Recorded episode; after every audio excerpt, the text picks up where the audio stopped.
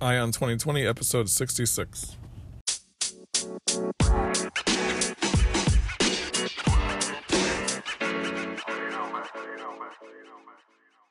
Have 2020 Vision with Eye on 2020, the podcast that brings you all the news and events in the lead up to the next presidential election. I am Ray Eaton, and I will keep you up to date as we approach November 2020 with a libertarian perspective of all the candidates and their policies, along with the news. Thank you for tuning in. Now let's clear our vision.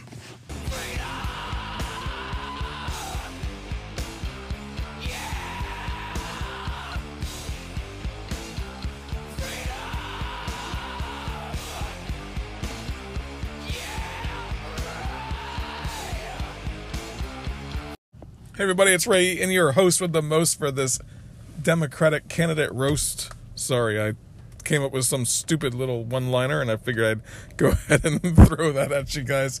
Uh, trying to be funny, you know. Hey, my wife always says I'm not funny, but I try my best, and uh, that's all I can do. But yesterday, I'm listening to the uh, the podcast I put out, and my son is the episode 65 uh, intro, and man, he I didn't realize that he was being so crazy when he did that, and it just sounded a little bit outrageous. So I apologize for that. If you're listening to, if you listen to that show just before you listen to this show, because uh, your pod feed is you know backed up a little bit, then I do apologize. But uh, keep on listening because I'll you know always try to throw something in there that is a little bit funny here and there. And, uh, you know, I got to be here to entertain and have fun with this thing.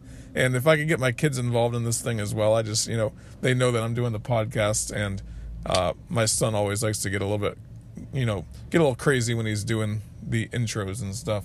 Uh, my daughter the same way. Um, I love those kids, and it's, it's just fun to see them uh, that they're actually interested in what I'm doing because they're at ages now where eventually they're not going to care what I'm doing. So uh, better better uh, get as much of that as I can while I have that chance, right? Uh, but anyway, I appreciate you coming out and listening today. I really do. Uh, got 66 episodes out. This is good. This is crazy. When I started this thing back in January, I was just kind of doing it for fun, doing it as a hobby, seeing where it would go, and uh, I'm really enjoying doing it. I, you know, I spend some time every day uh, putting together the podcast, making sure that I come up with some news that you can use, and uh, spend some time now editing the the uh, the web page that I have, and that is eyeontheempire.com. Go ahead and check that if you want to find some news and information with regards to not only just this 2020 election cycle, but also international foreign affairs news and things like that. Um, I am going to call myself for now on the uh, the chief editorial, the chief editor of Eye on the Empire, because uh, I guess that's what I am, and I'm I'm the one that's editing everything that's on that content. So I could use my title and sound cool. Um, but anyway, I'm just doing it, you know, more for fun or as a hobby, see where it takes, and uh, gather a listening audience like yourselves that are listening out there, uh, so that we could learn about these candidates and make some decisions on what we're gonna do uh, going forward. You know, throw some memes out there, argue with your friends about these candidates, and just kind of have a general idea of who they are for when people are talking about it. For example, my uh, my my aunt, I was on Facebook and I see that she says, "Who is this Pete Buttigieg guy?" And I said, I just, you know, threw out there and I said, he's the mayor of South Bend, Indiana, and he's running for president. And uh, obviously, she's she's from like the Massachusetts area, so she's a huge Democrat, I'm sure. Although she did follow Gary Johnson quite a bit on the uh, campaign last time, because I don't think she liked Hillary Clinton. I don't think she liked Donald Trump. Obviously, she didn't like Donald Trump.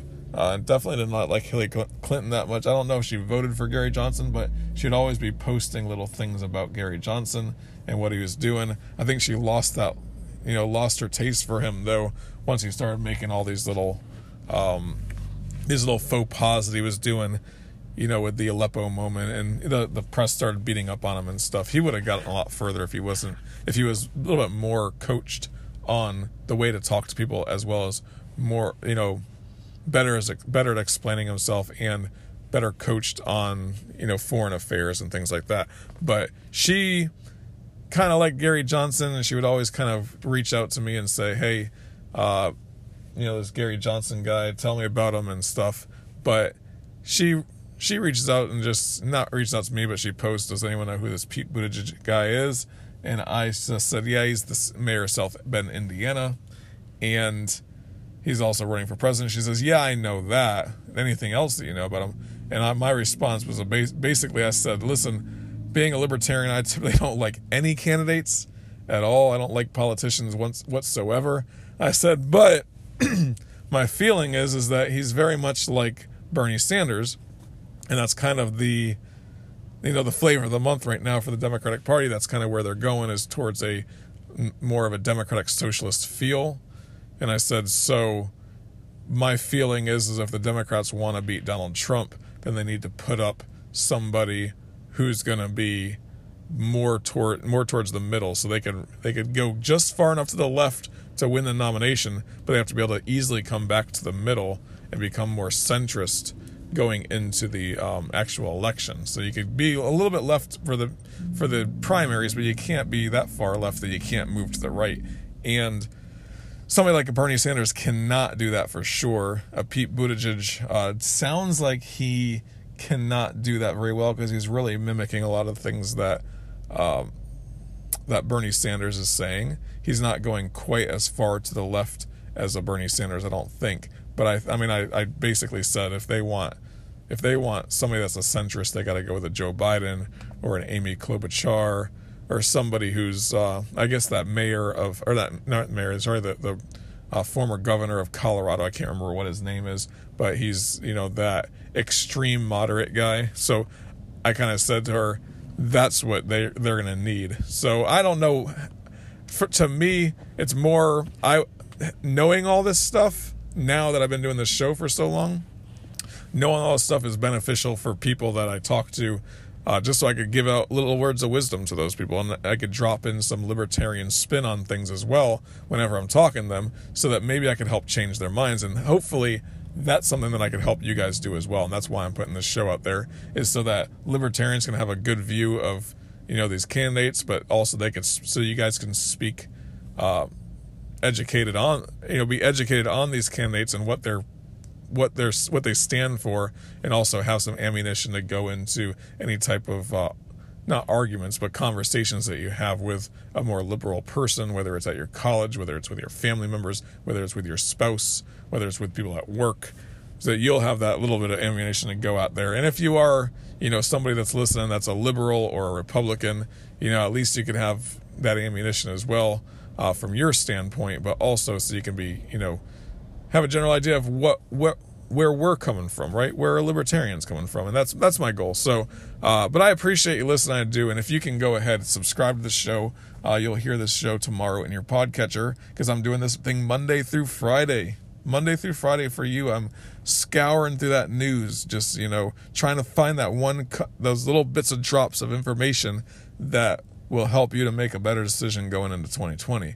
And uh, if you like what you hear, give me a five star rating and review, and then follow me on my Twitter, and that is at Eye on the Empire, and I am at or I'm www.eyeontheempire.com, and that's me. That's that's where you'll find me. So um, let's hop into the news. Um, one thing is, so it's the end of end of March, right? It's not right now the end of March, but the end of March just came and gone, right? and now you're starting to see the fundraising fundraising numbers come out from the different campaigns. And what is surprising is who are the top fundraisers for the uh, for that quarter, and there is a way to actually go in and find out exactly what these people raised and what their debts are and so forth. And that's at, at the FC, Federal Elections Commission, so the FEC, they have they all have to report there, and that those numbers are not finalized yet, so they're not even on there. But I guess some preliminary numbers have been reported to different news agencies, and I found this on ABCNews.go.com, right? And it says first 2020 Democratic fundraising numbers give early snapshot of the of the competitive primary ahead. Candidates have begun to release their first fundraising hauls for the camp of the campaign. Um,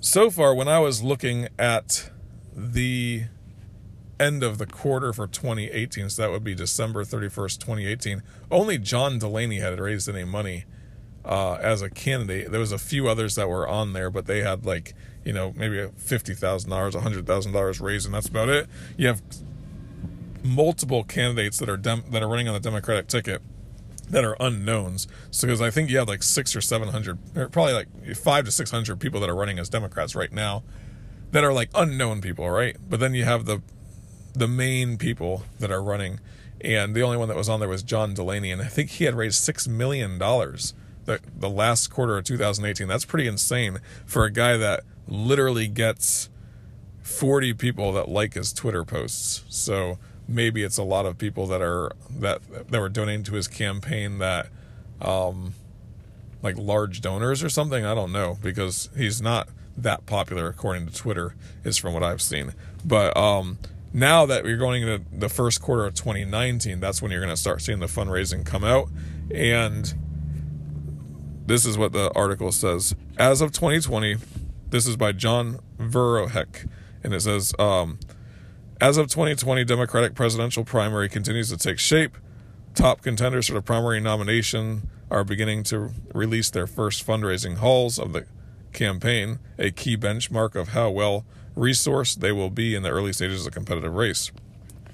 I mean, we're going into the um, the summer of 2019, which is going to have your you know all the debates going on and stuff. So these guys really need to get their names out there right?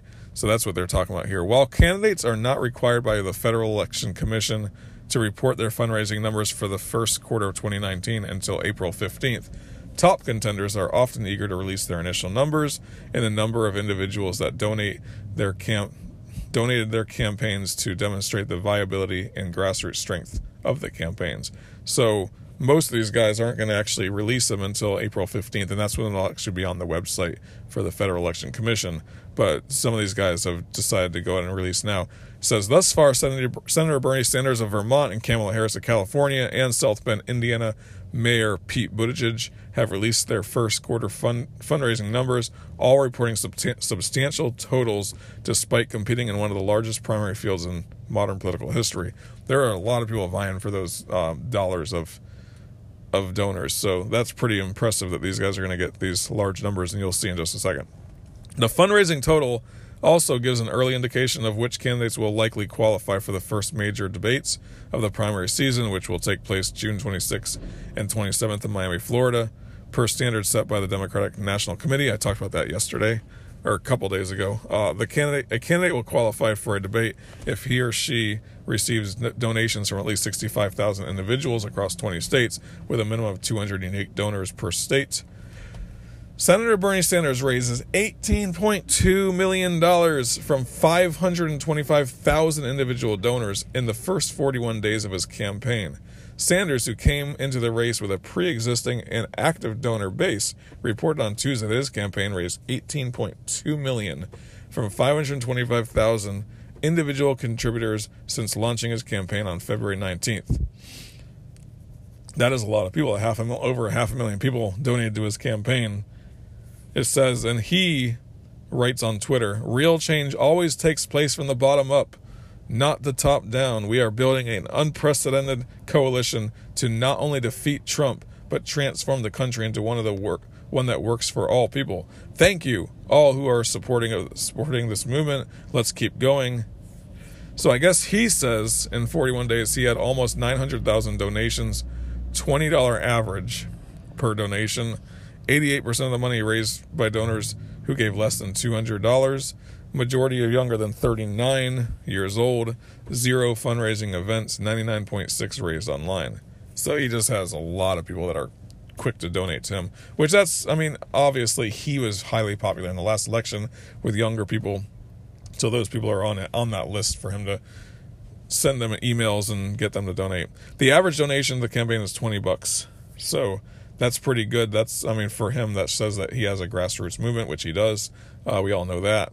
Um, this campaign will it says quote this campaign will have resources and the volunteers grassroots strength to compete in every single state in the primary process. Jeff Weezer, Weaver, who led Sanders' 2016 campaign and now serves as a senior advisor, to his 2020 bid, told reporters on Tuesday. Senator Kamala Harris raises $12 million from 218,000 individual contributions. she is the person that is uh she I guess she's a senator from New York. I guess she took over Hillary Clinton's spot, right? I talked about that her before. Harris Harris's campaign released the first quarter fundraising totals Monday evening, reporting that her campaign raised 12 million bucks. All right. And that's um she doesn't get into the exact number per person, but you know, most of 98% were under $100. So this campaign is powered by the people focused on making healthcare a right, putting $500 a month in the pocket of working Americans, and giving every public school teacher in America a raise. We're excited by the support we're already seeing, Harris's campaign manager Juan Rodriguez wrote in a statement Monday night. So she wants to, her, they're focused on making healthcare a right and putting $500 a month in the pocket of working Americans. Okay, so I guess she's going to do that through a tax cut. I'm not sure how. Um, and then she wants to make health care a right. I didn't realize that, or I, I hope hope you all don't realize this already, or hope you do realize this already. Health care technically is a right in the sense that you have the right to go get health care. No one's stopping you. But they don't, they say it as in healthcare a right that the government's going to provide for you. So uh, that's going to force somebody else to pay for your healthcare. That's what she's saying. We want to make it so that uh, someone else is forced to pay for your health care. We want to lower your taxes by $500 a month if you're a working American. Okay, I'm I guess I'm for that. I'll go with less money going to the government. Um, and I want to make every school teacher in America give all of them a raise, she says. Okay, that's great. Um, so anyhow, moving on. South Bend Mayor Pete Buttigieg rakes in $7 million despite starting off the race virtually unknown. And he did a, he had very, like quite a few interviews. He went, you know, to, to the media pretty hard and started doing lots and lots of interviews. And when you listen to him speak, people, people listen, I guess people were like, wow, this guy is amazing. He's, you know, he really has some good ideas and everything else, but he's really, you know, I said this early in the show when I was talking about my, uh, my cousin that reached out to me. He is a, you know, really speaking a lot of the same message that like a Bernie Sanders, just maybe a Bernie Sanders light is what you would say. Uh, Buttigieg, who launched his presidential exploratory committee in January 23rd, on January 23rd, started off the race virtually unknown to a national audience, but has garnered significant attention in recent weeks as he continues to appear on the campaign trail in states like South Carolina and Iowa. A poll last month from Quinnipiac University showed his supporters at 4% nationally, the same level of support as Senator uh, Elizabeth Warren, another top contender. On Monday, Buttigieg campaign announced that the candidate has raised $7 million in the first quarter of 2019, a substantial total. Yeah, so if he's third in line with these guys, I wonder how much somebody like Elizabeth Warren announced that she raised. I'm not sure. Um, so, who has yet to release their first quarter financial numbers? In short, the rest of the Democratic field. So, everyone else, the total of 16 candidates that have officially entered the race. Um, they have not announced. The expectations for former Texas Rep. Beto O'Rourke are as high after his campaign reported record-breaking 6.1 million raised in the first 20 hour, 24 hours after his campaign. So he should have some pretty high numbers. And then Elizabeth Warren, who launched her presidential exploratory committee just before the start of the new year and officially launched her bid in early February, has also not released her initial findings. I wonder if she's not releasing them yet because she's a little bit scared that uh, the numbers are going to not match what they are. But I'm going to do a little bit more research and find out if these candidates um, have released anything in the last, you know, 24 hours since I found this particular article. So let me let me look at that, and I'll go ahead and uh, do a little bit of research real fast. So Andrew Yang uh, reportedly has 1.7 million raised, and I'm going to do a show on him because I talked about that the other day as well. That he's becoming a pretty popular candidate with his idea for the uh, universal basic income. So I'll go ahead and do a show on him pretty soon, as well as what universal basic income is. You'll see that coming out shortly, probably in the next two weeks or so. Uh, I have a list of other types of shows that I want to do so far, so uh, that's going to be one of them, though. And uh, 1.7 million raised over the over the quarter, and that's from 80,000 individual donors, and that's in February and March alone. Um, so, and he's an outsider, so they say it's really hard for somebody like that to tap into such a huge donor base. But he is able to been able to do it by doing lots and lots of TV uh, media advertise or media spots and so forth. Um, Bernie Sanders, like I said, he has that eighteen point two million dollars. I just found a few other different uh, people that announced theirs as well, but the main one was yeah, that's it. So I going through this particular article that I found on CBS News.